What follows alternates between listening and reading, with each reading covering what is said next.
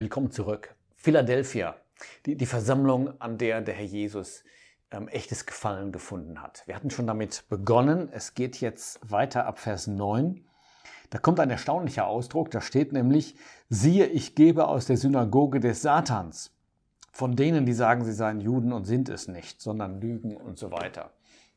Damit stellt sich die Frage, was meint der Jesus damit? Wir haben gesehen, dass in Philadelphia ein eine Erweckung stattgefunden hatte. Äh, die, die Philadelphia steht für die Zeit, in der der Herr Jesus ein neues Zeugnis aufgerichtet hat auf der Erde, wo man die Wahrheit neu entdeckt hat. Satan scheint jetzt zum Gegenangriff überzugehen. Er richtet eine Art Gegenzeugnis aus, auf, das nennt der Jesus hier Synagoge des Satans. Die Beschreibung, die er gibt von diesem System, nämlich, dass sie sagen, sie seien Juden. Das legt Folgendes nahe. Sie behaupten, sie erheben den Anspruch, wir sind das wahre Volk Gottes. Damit einher geht eine Tendenz, jüdische Elemente in ihrem Gottesdienst unterzubringen. Dinge wie ähm, heilige Gebäude, besondere Kleider, ähm, Weihrauch verbrennen, ein Altar, all diese Dinge, die man in den kirchlichen Systemen eingeführt hat, die eigentlich ein, ein Rückschritt sind zum Judentum. Und dann sagt der Jesus, dieser Anspruch, den sie erheben, der ist gar nicht wahr. Ja, sie lügen. Ähm, und er gibt jetzt eine Verheißung. Er sagt, ich werde sie zwingen, dass sie kommen und sich niederwerfen vor deinen Füßen. Er sagt noch dabei, und erkennen, dass ich dich geliebt habe. Die Gläubigen, die im 19. Jahrhundert die Wahrheit entdeckt hatten, die demzufolge die großen kirchlichen Systeme verließen, haben sehr viel eingesteckt, ja, an Verachtung und manchmal auch ein Maß an Unterdrückung. Aber der Jesus sagt, das wird sich einmal ändern. Auch wenn man jetzt auf euch herabschaut, es wird einmal zugegeben werden, dass ich Gefallen gefunden habe an Christen, die treu sind, die sagen, ich werde das Wort bewahren und den Namen nicht verleugnen. Sie sollten sich also niederwerfen und dieses Bekenntnis ablegen, dass ich dich geliebt habe. Man hat mal gesagt, Philadelphia hatte die Anerkennung des Herrn. Und das war das Allerwichtigste. Und das ist bis heute das Allerwichtigste. Wichtigste, dass ich dich geliebt habe. Dann heißt es weiter in Vers 10, da kommt nochmal eine ähm, Zusage, weil du das Wort meines Ausharrens bewahrt hast, werde auch ich dich bewahren vor der Stunde der Versuchung, die über den ganzen Erdkreis kommen wird. Ja, das Wort meines Ausharrens. Ich verstehe es so, dass der Jesus selber wartet. Er wartet darauf, dass seine Feinde zum Schemel seiner Füße gelegt werden, nach Psalm 110, auch zitiert in Hebräer 1 und Hebräer 10, Vers 13. Und Paulus spielt darauf an in 2. Thessalonicher 3, ja. Er richte eure Herzen auf das Ausharren des Christus. Christus wartet.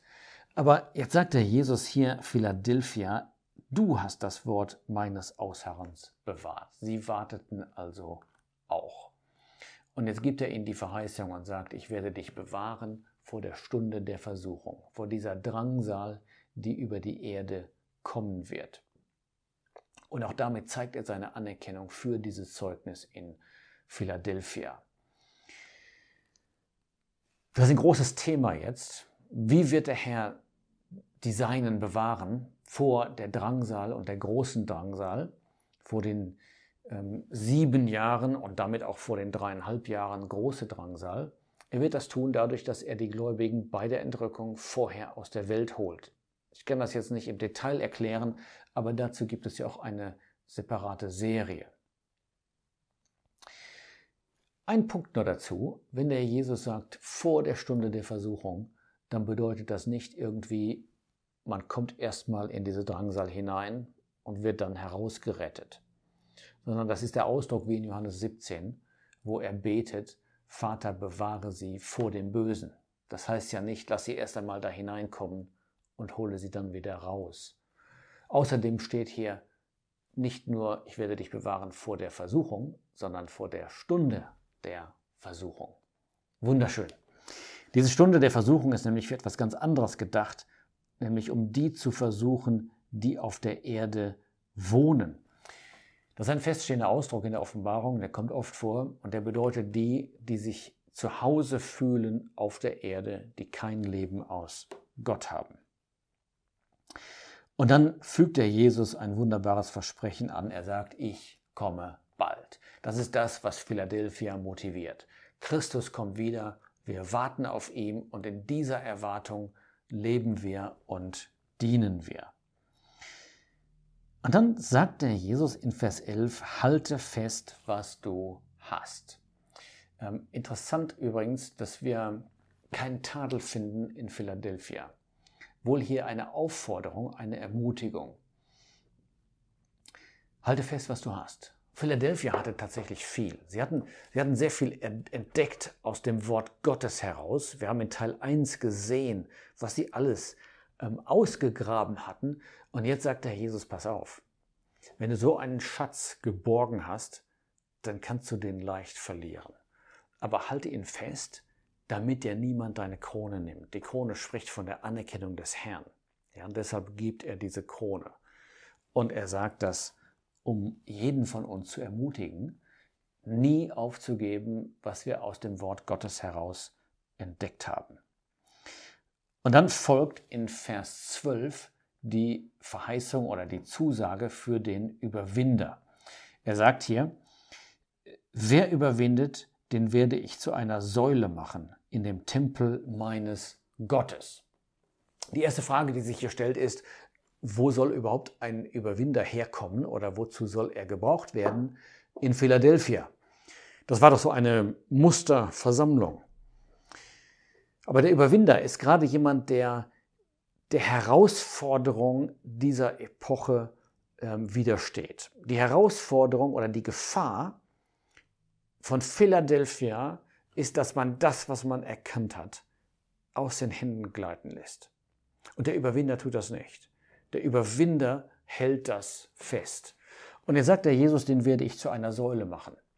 Ja, Vers 12, in dem Tempel meines Gottes.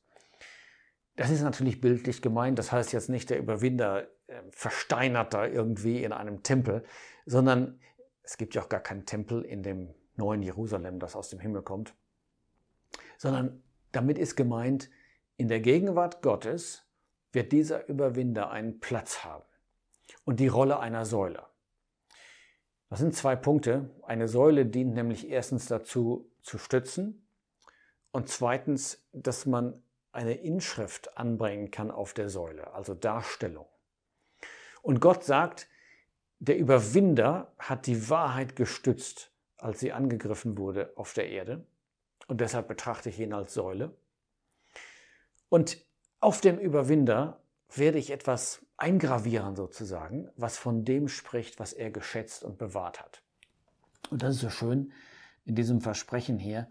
Er sagt, er wird nie mehr hinausgehen ja, aus dem Tempel, das heißt aus der Gegenwart Gottes, und ich werde auf ihn schreiben den Namen meines Gottes. Dahin kommt die Offenbarung Gottes zum Ausdruck und die Beziehung, die gekannte Beziehung zu diesem Gott. Und den Namen der Stadt meines Gottes, ja, hier kommt die Versammlung zur Sprache, die Stadt Gottes. Und auch davon war etwas bekannt gewesen und festgehalten worden von dem Überwinder, des neuen Jerusalem, das aus dem Himmel herabkommt. Man liest davon ausführlich in Kapitel 21. Wer ein Ohr hat, höre, äh, Verzeihung, ein Punkt noch vorher. Und drittens von meinem Gott und meinen neuen Namen. Auch der neue Name des Herrn Jesus würde auf dieser Säule stehen. Was ist der neue Name? Es ist immer noch der Name des Herrn, der Name Jesu Christi. Aber ich denke nicht nur als der Name des Menschen, der vollkommen auf der Erde gelebt hat, ja, abhängig, sündlos und so weiter, sondern der Name dessen, der der Erlöser geworden ist, der auferstanden und verherrlicht ist, das Haupt im Himmel. Diesen, mit diesem Namen würde der Herr Jesus den Überwinder auch ehren. Wer ein Ohr hat, höre, was der Geist den Versammlungen sagt. Wieder stellt sich die Frage, hören wir? Haben wir ein Ohr für die Botschaft an Philadelphia? Ist es uns tatsächlich das Wichtigste, dass wir nicht die Anerkennung der Menschen, sondern die Anerkennung des Herrn Jesus haben? Und sind wir bereit und entschlossen, entschieden, tatsächlich festzuhalten, die Schätze, die wir erkennen durften im Wort Gottes, sie nicht preiszugeben, sondern festzuhalten, was wir haben.